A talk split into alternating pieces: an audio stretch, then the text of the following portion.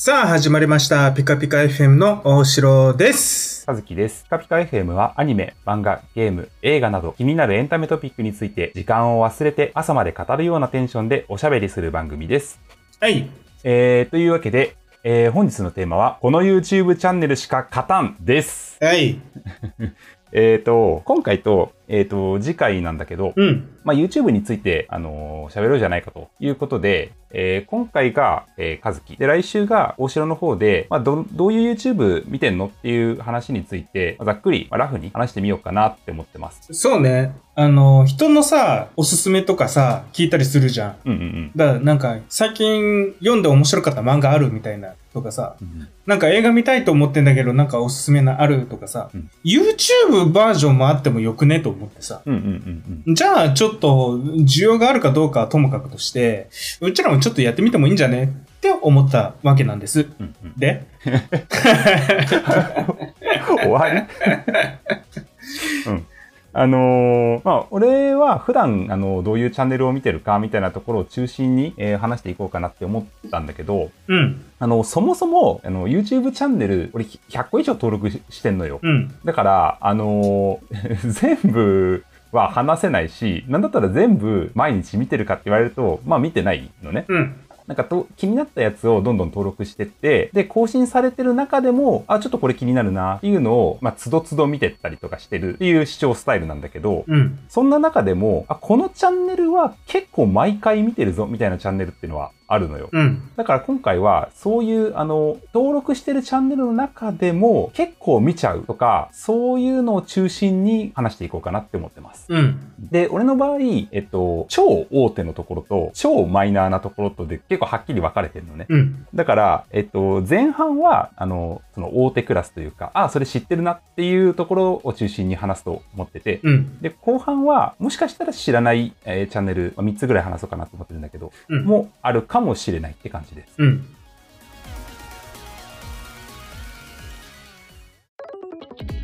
じゃあ、ちょっと順番に話していこうかな。早速、お願いします。はい。えっと、じゃあ、まず前半なんだけど、えー、これがもう超大手クラスと言ってもいいでしょう。えー、チャンネル名がクイズノックです。おー、はいはいはい。まあ、有名な教育系 YouTuber の、えー、集団で、えー、YouTube の結構初期の方っていうのかな、から始めてると思うんだけれど、えー、もうすでに、えー、っと、ひゃくまん登録は達成していて、今、えー、っと、今現在だとひゃくはちじゅうごまん人、えー、登録者数がいるっていう、もうベテラン勢です。うん。うん、まあ YouTube やってたらあの知ってる人の方が多いんじゃないかなって思うんだけれど、まあテレビにも出てるよね。あ、そうね。えっというえっとクイズノックの代表があの伊沢拓司さん、うんえー、がリーダーを務めてて、その伊沢さんは結構テレビのクイズ番組にも出てるし、まあ、そうじゃなくてもクイズノック自体もえっと東大王とかそういう、うん。系の番組には出てるかなっていう感じかな。だからすごいよね。もうテレビも YouTube も両方ともちゃんと成功してるっていうのは、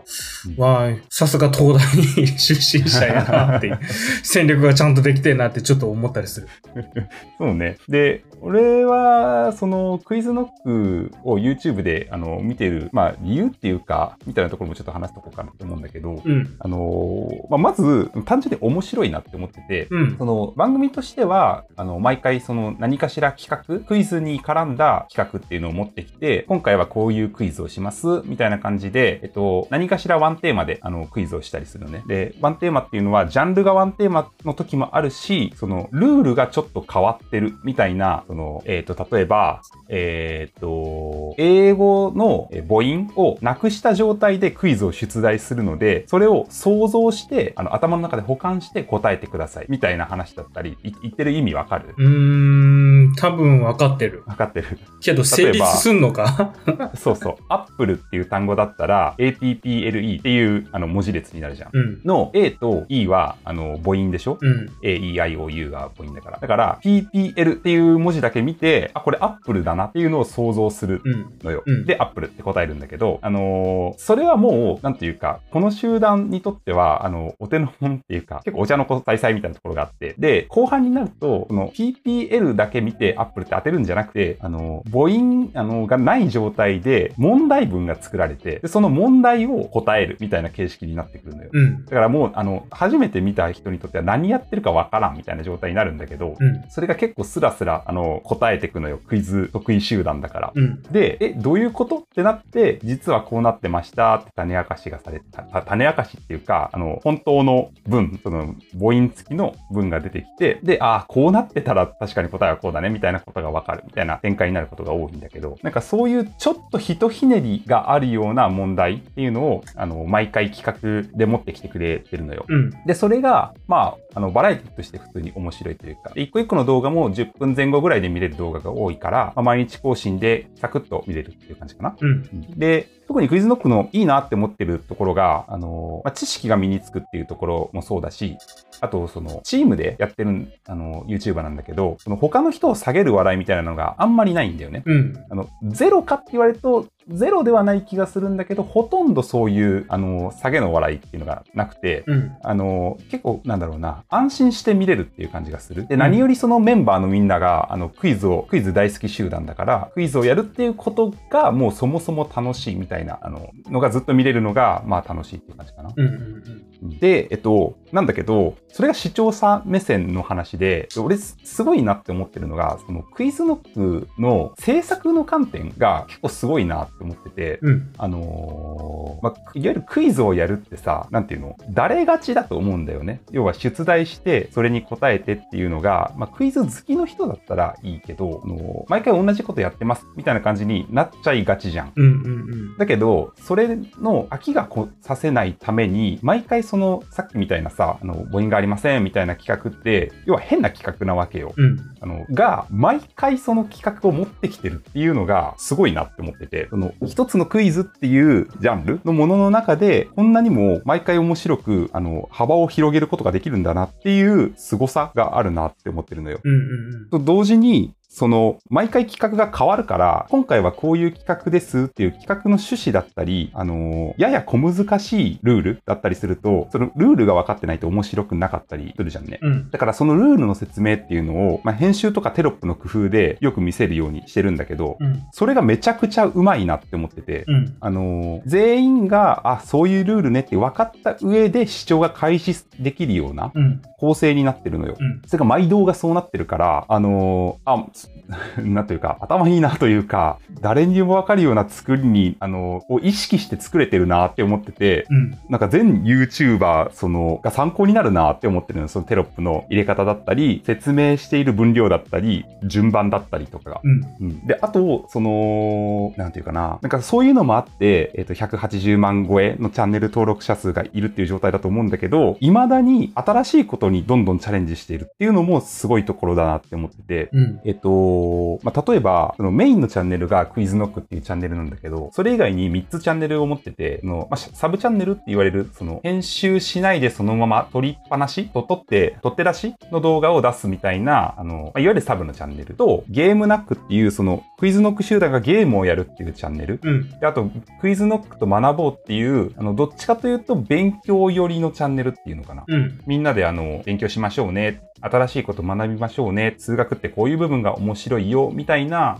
そういうその勉強に興味を持ってもらうみたいなチャンネルが あ, のあるんだけど、うん、これがその去年そのふたつ、にせんにじゅういちねんにチャンネルが作られたんだよね。うん、で、そのクイズノックっていうメインのクイズチャンネルだけでも十分面白いのに、ゲームのチャンネル作ったり、新しいことを学びましょうっていうチャンネルを作ったりっていう、あの別チャンネルを同時並行で持つって、あの普通に大変なことだと思うのよ。うん、クイズノックだけでも毎日更新なのにさ、他のもまあまあ高頻度で更新されてるから、うんうん、でもどれもなんていうか面白い、別の方向で面白くできてるんだよね。うん、でゲームノックだったら幅広い知識を持ってゲームをやるから、これってこういうことだよねみたいな、なんか不思議な観点で、あのー、あ、なるほどそういう理解の仕方もあるのかみたいな話もあったりっていうのが、えっと、うん、開拓してってるっていうのかな、うん、そういうことをずっとやり続けているから、えー、YouTube の使い方を未だに探り続けている集団でもあるなと思っていて、うんうん、あの今年になってからショート動画やり始めたりとかもしてるのよ。うん、でそういう、えっと、お、うん、YouTube の超大手どころころでも、まだまだ YouTube ってこういう使い方あるよねっていうのを見せてくれる、あのー、チャンネルだし集団だなって思っていて、一番今見てるのがここかなって思ってるかな。うんうんうん。うん、はい、っていうあの感じです。はい。多分、カズキの中で、面白いと思ってるポイントって、うん、クイズのその先の延長線上のところだよね。あ、そうね。クイズそのものも、まあ面白いんだけど、比較そのものっていうのかな。あ、そういうこと考えてきたんだ、みたいなところだったり、うん、これ面白いなって思ったのが、あの、えっ、ー、と、普段そういうクイズ、えー、をやってるのを、まあ、見るっていうスタイルなわけよ。うん、要は出演者がこういう風に考えました。こういう答え持ってきました。合ってる間違ってる。では、そう、そんな答えになるんだっていうのを楽しい。でたんだけど、うん、そのある動画が参加できるような動画の構成になってたのよ。うん、で要は普段クイズノックが、えー、まあよにんぐらいでクイズ答えてますと。でそのよにんのうちいち席が視聴者の席ですって言っていて、でいち問終わったタイミングでそのこの動画に答えてくださいっていう丸か×かみたいな選択肢が出るのね。うん、でそうすると YouTube 上であの何次の動画はこちらみたいなさ紹介があのできる機能があったりするじゃん。うんあのこの動画も関連動画なので見てくださいねみたいな機能があるじゃんね。うん、それを使って丸だと思ったらこっちの動画に飛んで×だと思ったらこっちの動画に飛んでくださいっていう使い方をしてたのよ。うん、でそれってなんか新しいっていうか、あのー、参加させる動画ってネットならではだなっ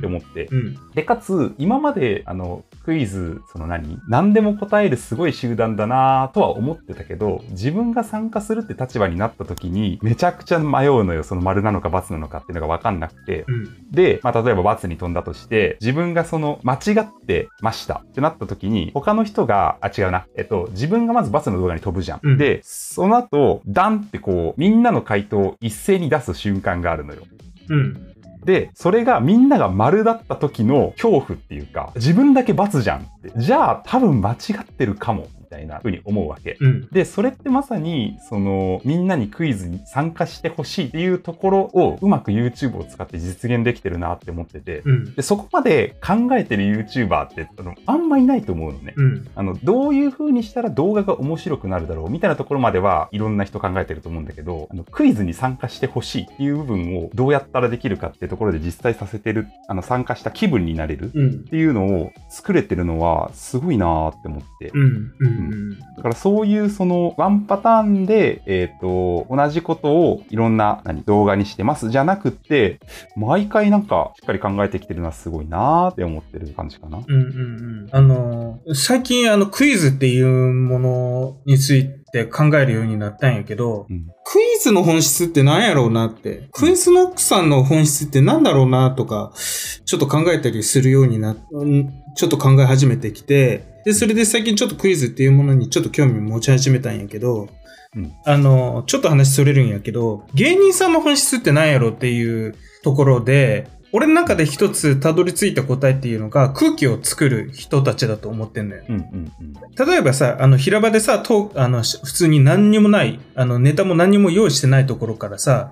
あの、普通のおしゃべりから笑いを作ろうとしたりするわけじゃん。だからほんまに何もないところからお笑いを作ったりとか。また、または、とか、あの芸人さんって、じゃあ舞台立ってることだけが芸人なのかって言ったら、まあそうでもないと思ってて、例えば、えっと、キングコングの西野さんとかさ、あの人絵本書いてるじゃん。うんうんうん、だから芸人さんなのに絵本書けるわけじゃん。ほんでもって映画にもなっとるわけじゃん。うん、だから、笑いを、芸人さんの笑いっていうのは、人の感情を、えっと、を誘導させる。だから笑いの方向に誘導させたら、怖いに誘導させたりとか、感動の方向に、えっと、感情を動かしたりとか、そこが一番の本質だなと思ってて、だから芸人さんって必ずしも笑いだだけが全てじゃないってことは、えっと、空気を作る職人さんなのかなとか思ったりする。っていうので考えると、クイズの本質って何やろうなっていうところで、まだちょっと俺の中で明確な答えは出てないんだけど、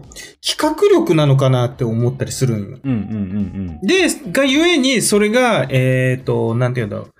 業的なもん、カルマみたいなもんだと思うんだけど、クイズってさ、あのー、なんていうんやろうな。あの、答える中、木なかったらさ、うん、つクソつまらんやん。例えばさ、ね、超難しい問題出たらさ、うん、もう答える気なんてさらっさらないわけじゃん。うんうんうん、なんかさんじゅっぷん考えれば、えっと、答えられそうな問題があったとしても、うーんってなったりするじゃん。うんうんねうん、だからそのために、どうやって、あの、答えさせようとするかっていうのが、一つの課題だったりするわけじゃん。クイズを作る側としては。だからどれだけ、その、クイズ、えっと、クエスチョンっていうものに対して、どれだけ、そのリスナーが興味持ってもらえるかっていうのがすごく大事だったりするじゃん。うんうん、で、それを考えていったときに、なんかゴールにたどり着けそうでつかないような、その難しさに難航していることが面白いって感じたり、ついにゴールたどり着いた時の達成感に喜びを覚えるっていうところの、そのゴール、そのゴールまでの導きの、その、なんて言うんだろう、演出って言ったらいいのかな、うん、その道のり、プロセスをどれだけ楽しめるかを作るのが、まあクイズを作る人たちの作業だったりするわけじゃん。うんうん、だそこの面白さっていうものをなんか追求したりすることを考えると、企画力、そのクイズの企画力ってところになるんじゃないかなとか考えたりするんよ。うんうんうんうん、だから似たような問題ばっかり出されたらさ、当然見なくなるわけじゃん。そのためにはなんかいろんなパターンのクイズを考えてくるわけじゃん。クイズノックさんとかって。そうね。うん、で、それがどれだけ面白い問題だろうって、解きたくなるっていう風に思わせないといけなかったりもするわけじゃん。うんうんうん、それって一つ、まあよくあるバラエティみたいな企画と同じように、どれだけ面白、面白そうと思ってもらえるのかっていうのと同じじゃん。うんうん、なんだったらそこに焦点を絞っているのがクイズだったりするような気もするから、うん、うんそこが本質だったりするのかなとかちょっと考えたりするんよね。うんうんある意味、うん、そういったところではすごく企画力があって、なんか、うーん、まあ、しがないなりにも、あの、作り手側だから、なんかちょっと盗めるもんないかなとかちょっと気になって、クイズ番組をちょっと見るようになって、なり始めてきてんだよね。うんうんうんうん。うん。っていうところでなんかクイズってなんか、うん、そういったところに魅力があるから、多分テレビとかでももう長いことこのクイズブームっていうのが続いてるような気がするなとか思ったりする、うんうんうん、なんかそうねちょっと今回の話の本題からそれちゃうと思うんだけどそのクイズの企画に段階あるなって思ってて、あのー、まずだいいちだんでどういうクイズにするかっていう、うん、あのクイズの種みたいなものを考えてるなって思うのよ、うん、で要は問題として成立するかみたいなところっていうのがまずあって、であじゃあこれ問題としていけそうだなってなった時にそのままそのこういう企画ですってやってもいいんだけど、もうちょっとなんていうのテーマを作るっていうの、あの要はルールとしてはそうなんだけどこういう風に説明した方が面白さは増すよねみたいな、うん、えっと俺のあの好きなそのクイズノック動画の一つにあの東大生ひゃくてんは取り飽きたので人生最高得点を取る旅に出ますっていう動画があるのよ、うん、でその動画の趣旨は、えっと、クイズノックの皆さん東大生なのでひゃくてんは取り飽きてますよねと。なので今回は皆さんに宿題でひゃくてん以上のもの、その最高得点が出るもの、えっと、だから何点でもいいから得点がめちゃくちゃ高いものを取ってきて、でその証拠動画っていうのを持ってきてくださいみたいな内容なのよ、うんうんうん、で、まあ、例えば太鼓の達人とかやって何百万点取れましたみたいなそういう内容なんだけどさ、うん、これってその誰が最あ高得点選手権みたいな名前にしたっていいわけじゃん、うん、だけどそうじゃなくてあのひゃくてんは飽きたからもっと上目指そうぜって言い方が面白いと思うんだよね、うん、だからそういうそのえっ、ー、と企画趣旨としては最高を目指そうぜっていうところでだいいちだんでそのそれをパッケージ化するっていうのかな、動画として面白く仕立てるためにはひゃくてんなんか取り飽きたよっていう言い方にするっていうの、うん、だっていうところがあるなって思ってメタ入ってるよね世間がこう思ってるんやろうなっていうのを踏まえた上で軽くバカにしつつもだったらそれを乗りそそれより上行ってやろうぜっていう、うん、あのサムネイルが白地に、えっと、黒の文字でひゃくてんがゴミのようだって書かれてるのよ、うんうん、でもそれだけなのよ、それだけしか書かれてなくて、でも引きがあるサムネイルになってるなって思ってて、うんうん、だからそういうところを含めての企画力なんだろうなとは思うかな、うんうん、いやちょっとそれおもろいな。いやあのさえっと、うん、同じく YouTuber のヒカルさんがさ、あの、うん、YouTuber のトップ狙ってやるぜって言ってんだよ。うんうんうん、そのトップってなんなんっていう話なんやけど、例えばヒカキンさんとか、えっと、はじめ社長とかが、うん、が、が一番上っていうことでいいのか、何なのかっていうところだと思うんだけど、本人も何をもってして、あの、ヒカルさんがね、本、ヒカルさん本人も何をもってしてのトップかはわからんけど、でもトップを取ってやろうっていう意気込みでいいんだけど、うん、それに対しての答え、クイズノックさんもう出しちゃってるよね。どういうこと？え、言うたらそのひゃくてん以上の、うん、言うたらもうひゃくてんっていうトップの以上のものを、うん、をもう導き出してるっていうことよね。まあ、まあ、うん、まあ、そうかな。ちょっと詳しくは動画を見てほしいんだけど。うん。うん、だからそこに挑戦したんだよねっていう、うん、ちょっとフィールドは違うにしても、まあ、同じこのクエスチョンに対してはもうすでにクイズノックさんさすがだな、もう出しちゃう。はい。はい。まあ、そんな感じです。だからクイズノックさんは、えっと、まあ、単純に YouTuber として面白いなって、超有名どころだけれど、まだまだ、あのー、新しいことやり続けてくれるだろうなっていうところも含めて、うん、あのー、注目してますっていう感じかな。うん。うん、あのー、どうしよう。一個でこんなに喋ると思ってなかったんだけどさ。あのー、どうする？もうこれでやめとく？いや、どちらでも。いや、俺、俺は多分もっと紹介するより。俺は多分もっとバンバンバンバン、あの俺の場合はバンバンバンバンやっていく形になると思うから。そうですね。あれだけど。俺一応あとごこぐらい持ってきてるから。どうしよう。じゃあちょっとあのー、まあ、サクッと進めようか。うん、端的にまとめて。うん。そうね。えっと、じゃあ大手系ではあと、あのー、ふたつ持ってきてるから、もうふたつ合わせていっちゃうね。うん、えっと、ひとつが、えー、これチャンネル名が個人名になってるんだけど、斉藤直樹さんのチャンネルですと。斉藤直樹。斉藤直樹さんっていうのは、えっと、イラストレーターの、えー、方で、有名どころだと、あの、ポケモンのイラストとかを描かれてたり。ああ、はいはいはいはいはい。なんかフリー、なんか最近フリーターになって、うん、で、そしたらなんか急にポケモンのイラストレーターになっちゃった人だっけ？えっと、順序はちょっとわかんないけど、えっと、今フリーのイラストレーターで、あの、されてる方で、あの、お仕事としてそのポケモンだったりとか。ああ、はいはいはい。あ、そうだ、されてる方かな。はいはいはいはいはいはい。わかるわかるわかる。うん。ところですと。で、えっと、まあ、じゃあちょっと斉藤直樹さんの、チャンネルだけ軽く先にやっちゃうと、うん、えー、そのフリーのイラストレーターの方が、イラストを、えー、今描いてる人、その趣味だったり、プロだったり、どっちでもいいんだけど、に対して、こういう風にイラストを描くと、もっと、あの、上手くなれますよ、みたいな、まあ、講座系の動画っていうのかな。うん、っていうのがメインで、えっと、イラストの描き方紹介だったりとか、あと、添削動画、その、視聴者の人がイラストを描いたものについて、あの、こういう風なイラスト描いたんだけど、なんかちょっと上手い感じがしなくて、でもどこを直すといいかわかんないんですよねみたいなのに対して、その赤ペン先生的な感じで、じゃあどんどんあの修正していきますねっていうので修正していった結果、みるみる良くなっていくのがあのわかるみたいな、そういう動画を出していったりするんだけれど、うんうん、っていうあのチャンネルが斉藤直樹さんの、えー、チャンネルで。先日ひゃくまんにん登録者数突破したかな、うん、ですと。えっと、で、このチャンネルは、えー、っと、俺が思ってるのは、そのイラストレーターの人はもちろん創作をやる人であれば、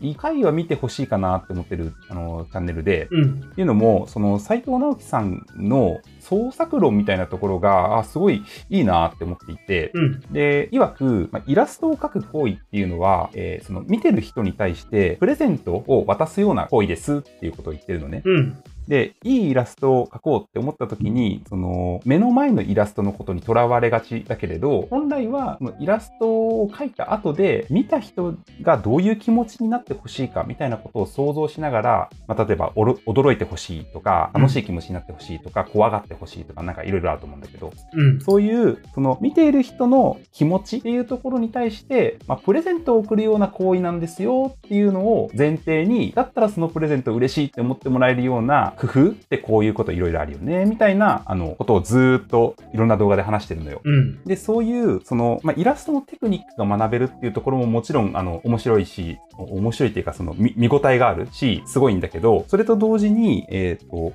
まあ、精神論っていうか心構えというか、うん、こういうふうに思ってた方がもっとみんな喜んでくれるしいい絵描けるんじゃないみたいなところをすごい言われてる方で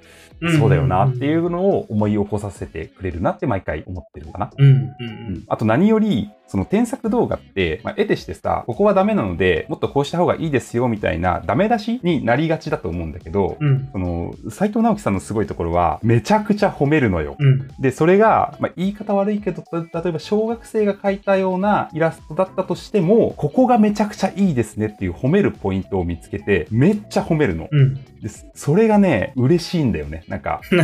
うわ、ちゃんと見出してくれてるみたいな気持ちになるのよ。うん、で、かつ修正するってことはさ、人の絵に手を入れる。だから人の作品に手を入れるっていうことにもうなるわけじゃん。うん、だから下手すると、その、ぶち壊しになる可能性もあるのよ。うん、イラストとしては良くなったけれど、なんか全然思い描いてたんと違うみたいになることは普通にあると思うのね。うん、なんだけど、そういうその、えっと、斎藤さんが褒める精神だからなのか、あの、元の良さとか、こういうことを表したいと思ったので、だったらこういう風にした方がいいと思いました。みたいな、あの、ポテンシャルを引き伸ばす方向で添削してくれるのよ。うんうんうん、それがね、すごいいいなって思ってて、うん、だから、えっと、創作をしている人たちに対して勇気もくれる、あの、いいチャンネルだなって思ってるんだよね。うん、なので、ぜひ、なんか、ものづくりをしてる人、特にそのイラストを描かれてる人とか、まあ、動画とか、クリエイターって呼ばれてる人たちかな。うん、の人たちには、ぜひ、あの、まだ見たことなかったら見てほしいチャンネルって思ってます。うん。うんです。で、えっと、もう一個、あ、え、何？ちょっとしたこといい？俺、この人の動画、うん、言うってそんな全然見てない方なんだけど、うん、一つすげえなと思ってるのが、この人のサムネめちゃくちゃいいなと思っててどれもめっちゃ見やすいんよね。もうこの時点でもう、あもう、あのー、それこそ見た人にのことを考えて作ってるサムネをちゃんとしてんなと思って、うんうん、だからその辺はもうイラストレーターとか関わらず、見る側の人のことを考えてちゃんと作ってんなとか思いましたってことだけ言いたかったです。うん、そうね。うん、まあ、なので、気になった動画から見始めるって感じで、全然、あのー、大丈夫だと思うから、どれか一個、まだ見たことないっていうんだったら見てほしいかなーです。うん、はい。はい。で、えー、じゃあ、大手系もう一つ、えーと、これが、ゆる言語学ラジオです。うん。うん、まあ、これは、あのー、知ってますね。そうね。あれ YouTube って思った人もいるかもだけど、えーうん、まあ、ポッドキャストと同時に配信してて、えっと、この前、えっと、ポッドキャストアワードでリスナー投稿のだいいちいを、えー、取った、まあ、チャンネルというか番組ですと。うんうん、えー、その堀本さんと水野さんっていうふたりの、えっと、まあ、司会というか話者とともに、その言語の面白さについて、まあ、学んでいこう、知っていこうっていうトークチャンネルなんだけど、うん、まあこれが、うーん、まあまあ、前回も話したけれど、面白いからずっと見続けちゃってるチャンネルなんだよね。うんうん、で、えっと、まあ、ゆる言語からラジオについて深くはもうラジオの時に話したから、まあ、気になる人いたら見てくださいとは思ってるんだけれど、うん、えっと、ちょっとこれもこれからの動向に対して結構注目していて、うん、ゆる言語学ラジオをフランチャイズ化しますっていう宣言をしてるのよ。うん、で、どういうことかっていうと、うん、あの、何々学ラジオっていう、その、何々っていうところに対して、えー、いろんなものを当てはめられて、同じ形式でできるんじゃないっていう話をしてて、うん、例えば、ゆる、えー、法律学ラジオとか、えっと、ゆる、えー、なんだ、虫情報ラジオとか、まあ、わかんないけど、うん、なんかそういう、ゆるく、なんか専門的な情報について、面白おかしく語ろうぜっていう番組を、いろいろ作りたいですっていう話をしてて、うん、で、それが、えっと、今年にせんにじゅうにねんの、えっと、秋頃から徐々にやっていこうっていう計画があるらしいのよ。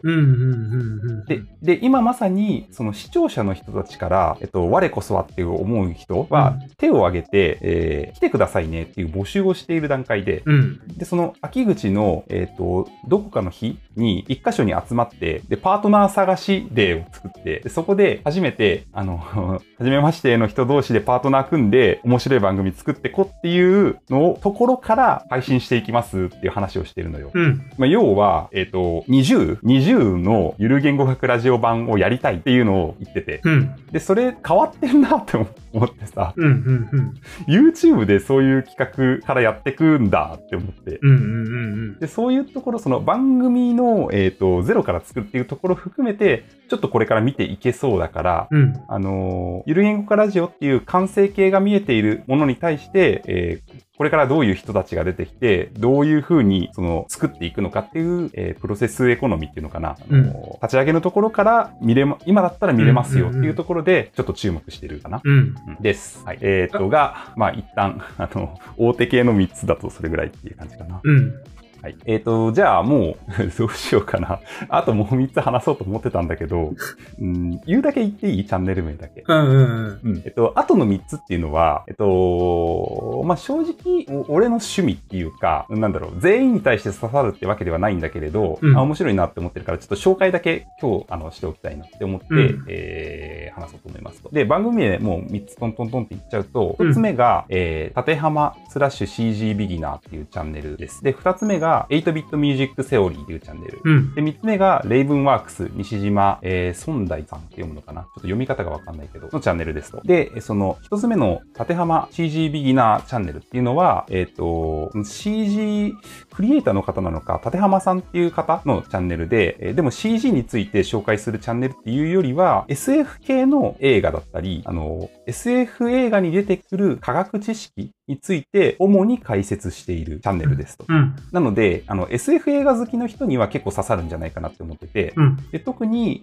えっと、まあイン、えー、インターステラーだったりとか、うん、テネットとかの、あの、クリストファー・ノーラン作品が、あの、立浜さんが大好きだから、うん、あの、そのクリストファー・ノーラン作品に出てくる エスエフ の技術って、こういう、あの、ことなんですよっていうのを解説してたりするチャンネルで、うん、でそれがすごくわかりやすいから、うん、あの、まあそういう映画が好きな人にはおすすめのチャンネルですと。うん、で、えっと、はちビットミュージックセオリーについては、えっと、これは海外のチャンネルなんだけど、うん、あの、ゲーム音楽の音楽構造っていうのかな、あの、マリオの音楽って分解すると、こういう音楽パターンでできてるよね、みたいな話っていうのを解説してくれるチャンネルで、うん、まあ、あの、海外のチャンネルだから、英語の動画なんだけれど、音楽の話だから、あの、まあ、英語よくわかんなかったとしても、音楽の部分で、あ、そういうことなのねっていうのが、まあ、聞いてればわかるというか、うん、あの感じにできてるから、だからそのゲームが好きでかつ音楽が好きっていう人だったら、あのあそのゲームのゲーム構成ってこうなってたんだねっていうのがより深く知れて楽しめるというようなチャンネルです。うん、でみっつめの、えっと、レイブンワークス西島孫大さんの、えー、チャンネルはこの、えー、西島孫大さん、まあ、西島さんの、えーまあ、個人っていうかあの創作活動のチャンネルなんだけれど、要はアーティストの人で、えっと、楽曲制作をしてます。でこの人の、うん、作った曲を載せるチャンネルなんだけれど、俺個人的にそのなんていうかな、この人の作る曲って唯一無二だなって思っていて、うん、あのこの人を超える曲がなかなか出会えてないのよ。衝撃を受けたっていうか。すごいね。うん、うん、あのちょっと現代音楽チックなフレーズも入りつつ、うーん、なんというかマニアックな曲っていうか、それでいてポップスのあの歌詞も入ってたりして、うん、うん、なんというか。なんだろうな、この曲作ってって俺が言われても絶対その発想が出てこないみたいな、そういうような曲をたくさん載せられてる、あの作られてる方なのね、うんうん、だから聴いててすごい刺激を受けるというか、あのー、もうなんだろうね、ああこういう曲作ってくれてありがとうみたいなところまで思うようなあのうん、うん、感じなんだけど、うん、ただあまりにチャンネル登録者数があの俺からすると少ないのね、うん、まだいちまんにんもいってないぐらいだと思うから、あのー、この人を知らないのはもうもったいなさすぎると思ってぜひ紹介しておきたかったっていう感じです。でもなんかバズバズ一部で超バズってたりしないの？うんとね、ニコニコ動画の時にニコニコ動画のえっと上で活動もされてた方なんだけど、その時にはランクに乗ったりはしてたかな。YouTube の方では登録者はまだそんなに、まあそんなにって言ってもあのろくせんにん以上いる方なんだけど、うん、まあなので、うん、年内中に見つかるのか、みんなに見つかっちゃうのかって感じなのかな。そうね、そうね、まあ見つか、うん、どうだろうね。俺はそのうーん、うん、まあそう言われるとちょっと複雑な気持ちにもなってきたな今。見つかってほしいようなこのままとどめてほしいような気持ちにもなるけれど、まあでもやっぱり、うん、みんなに見てほしいかな。あのちょっと好みは分かれるかもしれない曲の、うんうんうん、けど音楽好きの人だったら聴いてほしいかな、衝撃を受けると思う、うんうん、改めてチャンネル名はそうね、えっとじゃあ、えっと今回紹介したチャンネル名は改めて読み上げると、うん、えー、まずクイズノックで、クイズノッ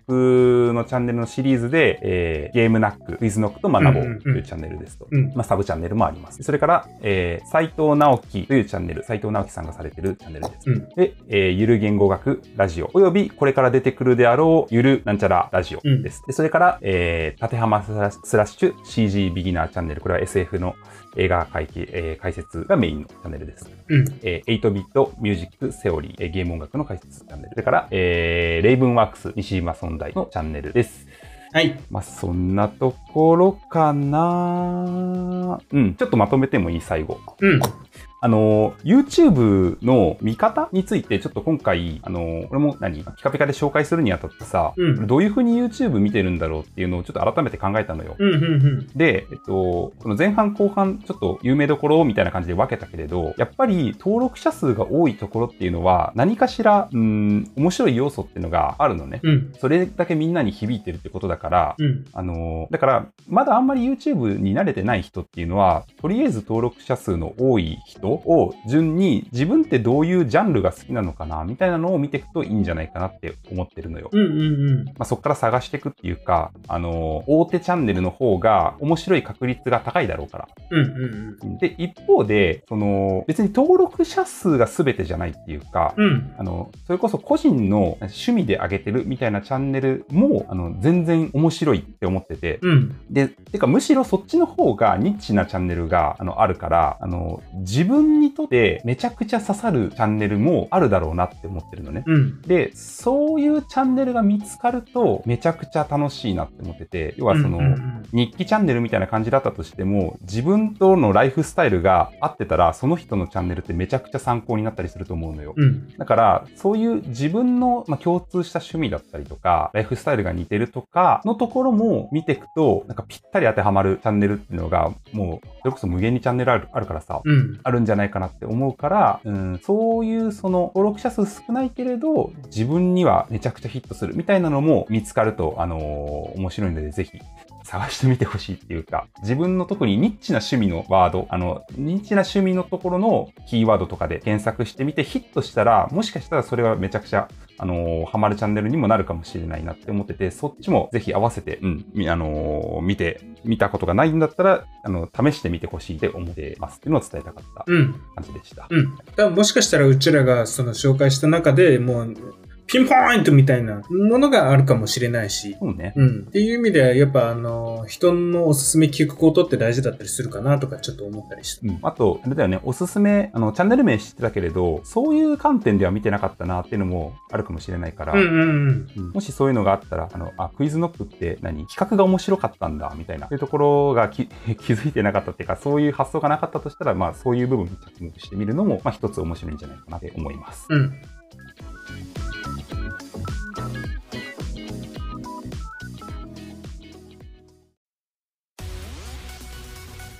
まあそんなところかな。はい、ちょっと今日こんな長く話すつもりはなかったんだけどさ。うん。ノック長すぎたね。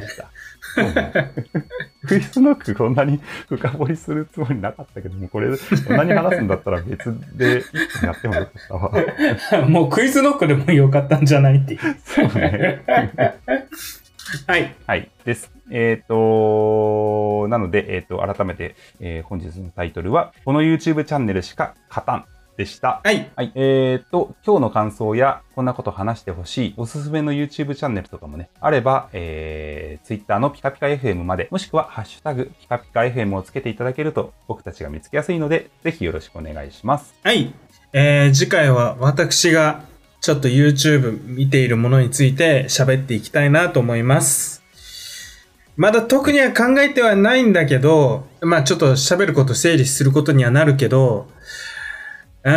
ん今回はがっつりちょっと喋ってたんで、私は結構作品上げていこうかなっていうふうに思います。うん、気をつけて、なんか、いっこめでめちゃくちゃ喋ると、他喋れなくなっちゃう。うん、ウェイトの置き方ね。